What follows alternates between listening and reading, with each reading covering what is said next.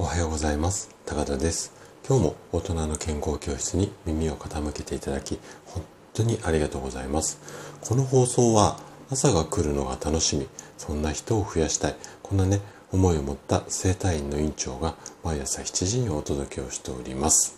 さて今日の放送なんですがあの先日ねちょっとレターでご質問をいただいたので今日はそのレターに声で回答をしていきたいなというふうに思っています。で、えっと、ご質問者さんに、あの、できるだけ丁寧にお答えしていこうと思うので、いつもよりちょっとね、長めの話になってしまうと思うんですが、こう、最後まで聞いていただけると嬉しいです。じゃあ、まず早速ね、あの、いただいたレターを、ま、あの、読まさせていただきます。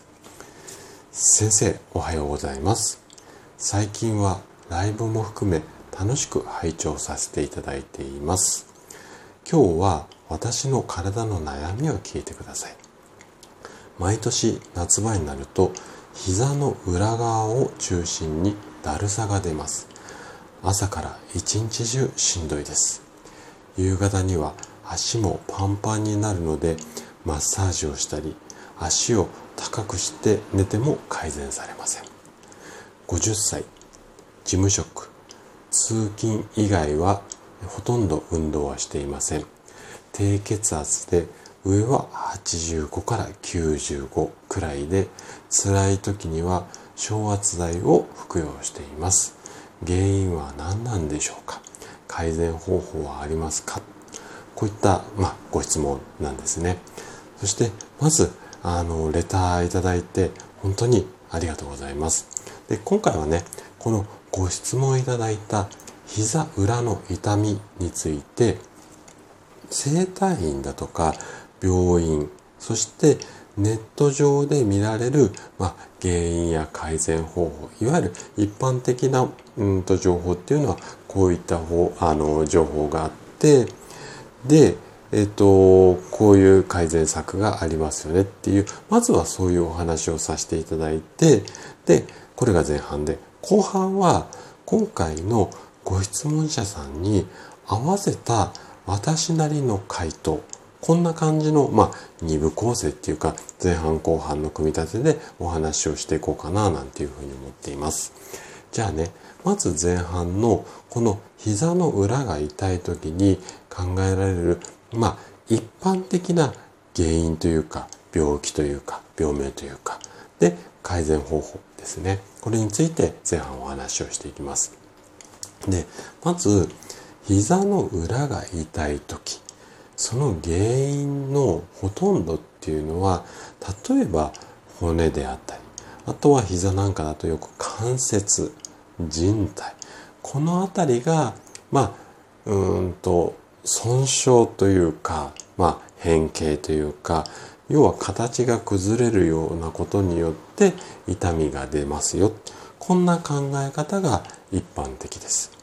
で、えっと、そういった時にまあこんな病名がついて治療を行うケースが多いんですけれどもえっとね5つほどで代表的な、まあ、膝のこう、うん、違和感っていうか痛みとかだるさについての、まあ、よく言われる病名ですね。まず一つ目が変形性膝関節症。二つ目が股関節、あ、ごめんなさい。膝関節の捻挫だったり、あとは損傷ですね。あとね、ちょっと怖い病気なんですが、関節リウマチっていうやつですね。あと二つ、これはね、ちょっとあんまり聞いたことない、あの病名かもしれないんですが、ベーカー脳腫っていうまあ膝の裏にこうコブができちゃうような病気なんですけどもそういったものであったりだとかあとは深部静脈血栓症もしくは腹部静脈血栓症要は静脈瘤がちょっと奥の方にできてしまいますよこういった病気ですね。で最後の2つはあんまり聞いたことないと思うんですが一般的にね整形外科さんとか整体院で膝が調子悪いとか膝の裏が調子悪いっていう風なご相談をするとこの変形性膝関節症って言われるようなことが非常に多いです。で、これに関してはね、ちょっと詳しく説明をしてしまうと、あの、これだけで2、30分かかってしまうので、ちょうどね、うちのホームページに、この変形性膝関節症って何ぞやっていうのを詳しく書いてあるページがありますので、そこの URL 貼っておきます。で、これを、えっと、参考にしていただければいいかなというふうに思います。でね、えっと、これが一般的な、まあ、病名がついたケースなんですが、で、えっと、この病名がついた状態を改善するために今回ご質問いただいた質問者さんがやっておられるような足をマッサージしたりだとかあとは足を高くして寝ましょうといった方法まあこれ以外にもストレッチとかいろいろあるんですけれどもこの辺りをやられるっていうような方が非常に多いです。ただこの辺はもう今日ご質問いただいた方に関してはもうやっていてでも改善が見られないということはここももしかしたら原因の一つとして考えられるけれどもそれ以外にも原因があるのではっていうふうに考えた方がいいと思うんですよね。で今回ご質問いただいたご質問者様からこういただいた情報の中でこれからえっとこの辺のポイントについてえっとこの今お話しした病名以外の原因を関連づけて考えてみました。でね今回、えっとこの後説明していくんですがいただいた情報の中で判断をすることになります。なので実際に私自身が体に触れて筋肉の硬さを確認したりだとかあとは検査なんかでね体の歪みなんかうち写真撮って何センチとか何ミリずれてますよとかっていうのをあの細かく分析するんですがそういったいわゆる細かい検査をしているわけではないのであくまでいただいた情報の中で参考程度の回答という認識で聞いていただければいいかなというふうに思います。はい。という大前提があって、今回ね、えっ、と、いただいた情報の中で、50代で事務職ですよ。あと、運動はほとんどしていません。で、あと、血圧ね。血圧いただいた数字だけ見ると極端にやっぱり低いです。なので、このあたりの、まあ、ポイントを中心に考えてみると、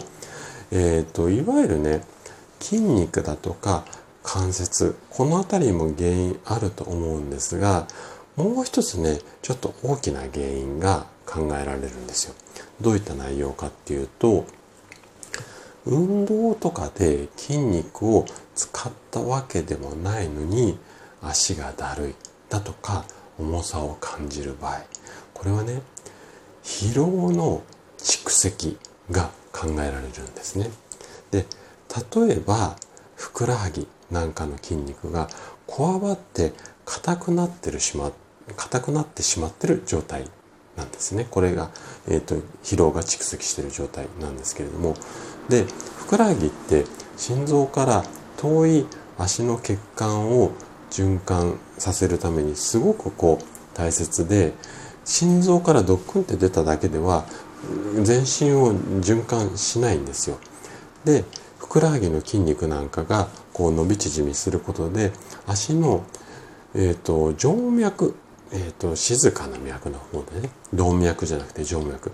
この辺を使って重力に逆らって心臓の方にぐるってこう血液を戻す役割っていうのを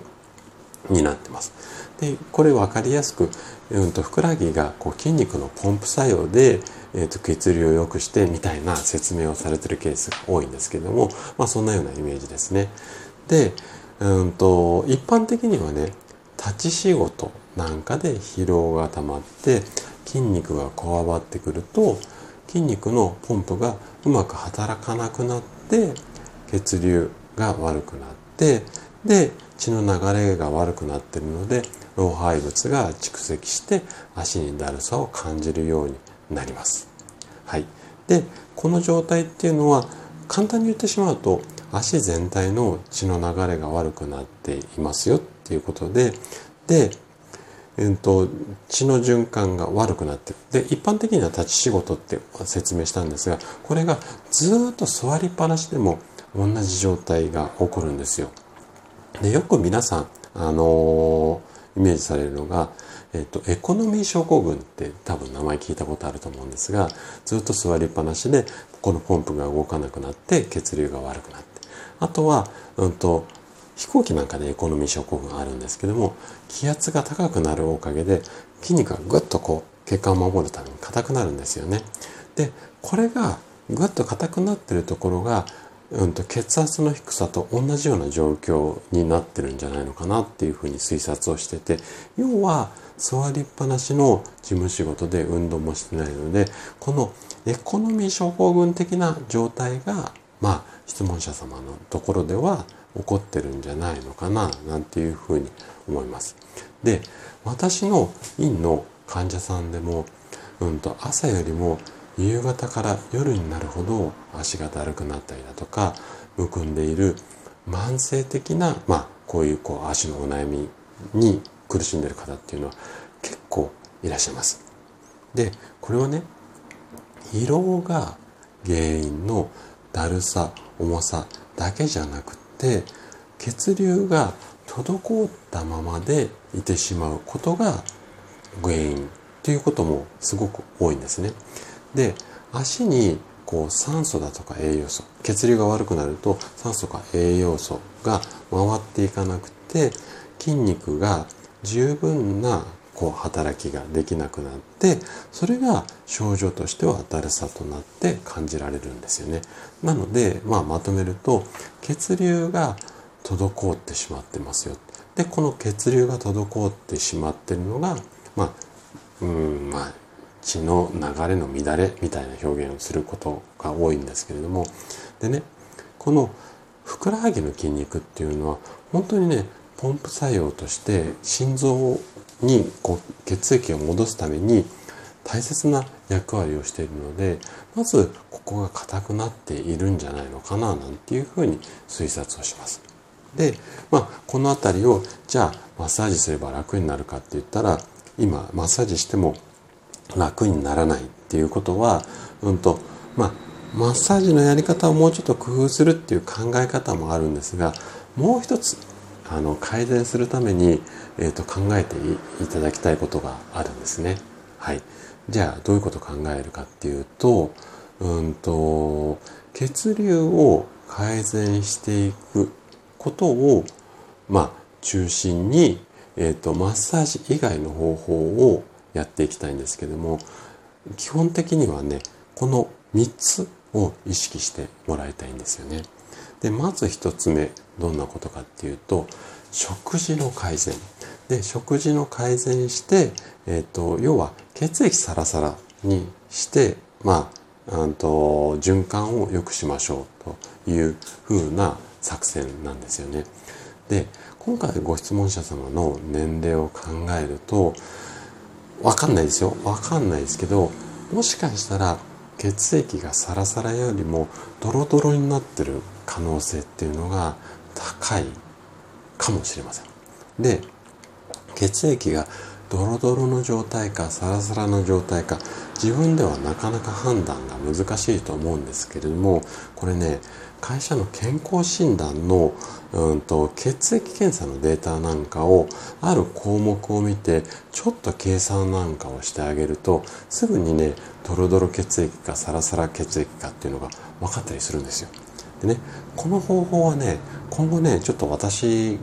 が、えっと、秋ぐらいに予定してるんですがメンバーシップの中でこういったこういうところの、うん、項目の数字を見てこうやって計算するよ計算すると分かりますよっていうのはそのメンバーシップの中でねいろいろ講座みたいな感じで、えっと、お話ししようかなと思ってますのでもし興味あるようだったらその辺参考にしてみてください。うん、ちょっと話戻しますね。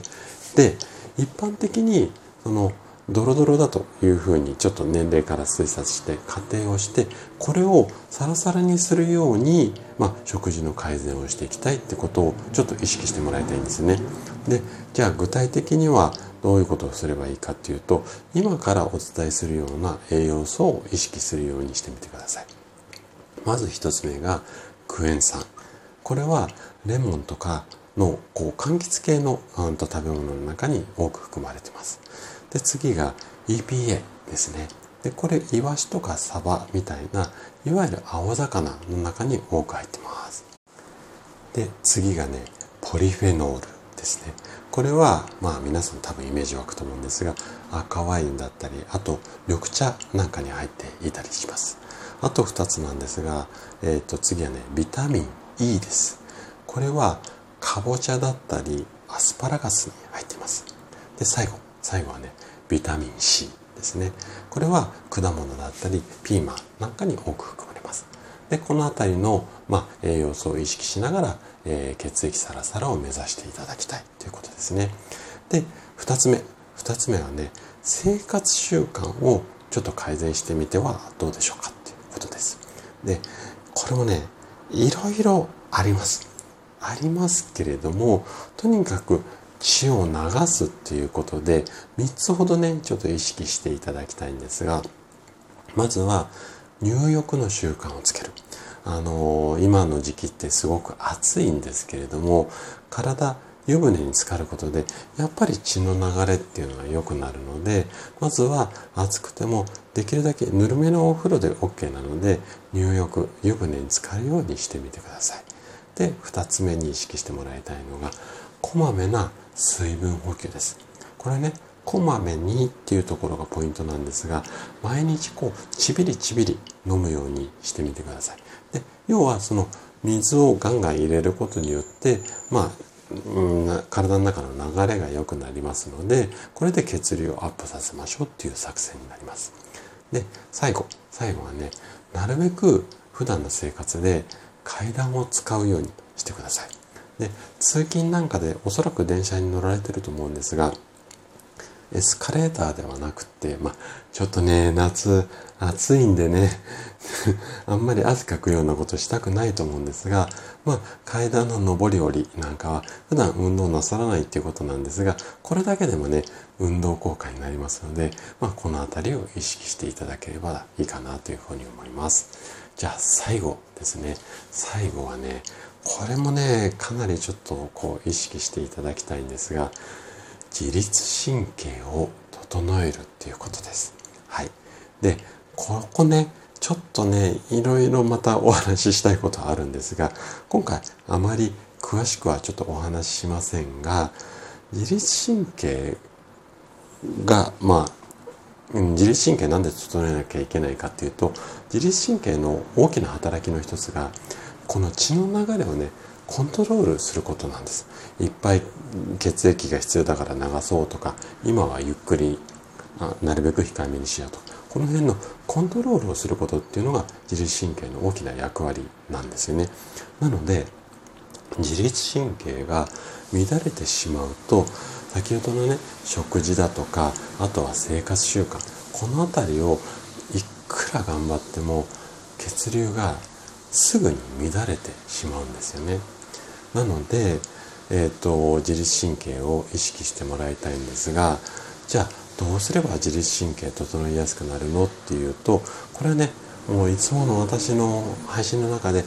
あれこれ本当にいろいろお話ししていることなのでまあねそちらをねちょっとひっくり返しながら聞いていただけるといいかなというふうに思うんですが今日ねせっかくご質問いただいてるので一番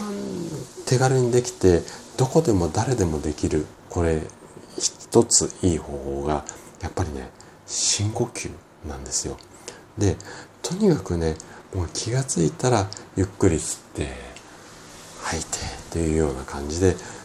深呼吸もう1日20回でも30回でももう何十回やってもいいので毎日事あるごとに深呼吸これを心がけてみてください。はい。ちょっとね、今日は長めの内容になってしまったんですが、今日のお話を参考にさせていただきながらね、あの、自分に合った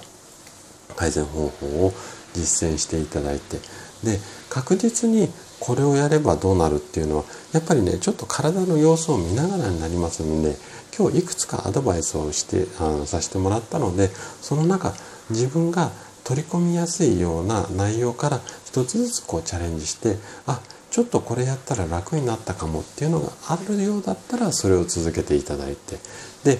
今日のお話聞いてねなんかさらにご質問とかあと実際にやってみたんだけどあまりパッとしないよっていうことがあればまたレターでご連絡いただければその旨あの回答させていただきたいなというふうに思います。はいということで今日のお話はここまでとなります。そしていつもいいねやコメントいただき本当にありがとうございます。皆さんの応援がとっても励みになっています。今日も最後までお聴きいただきありがとうございました。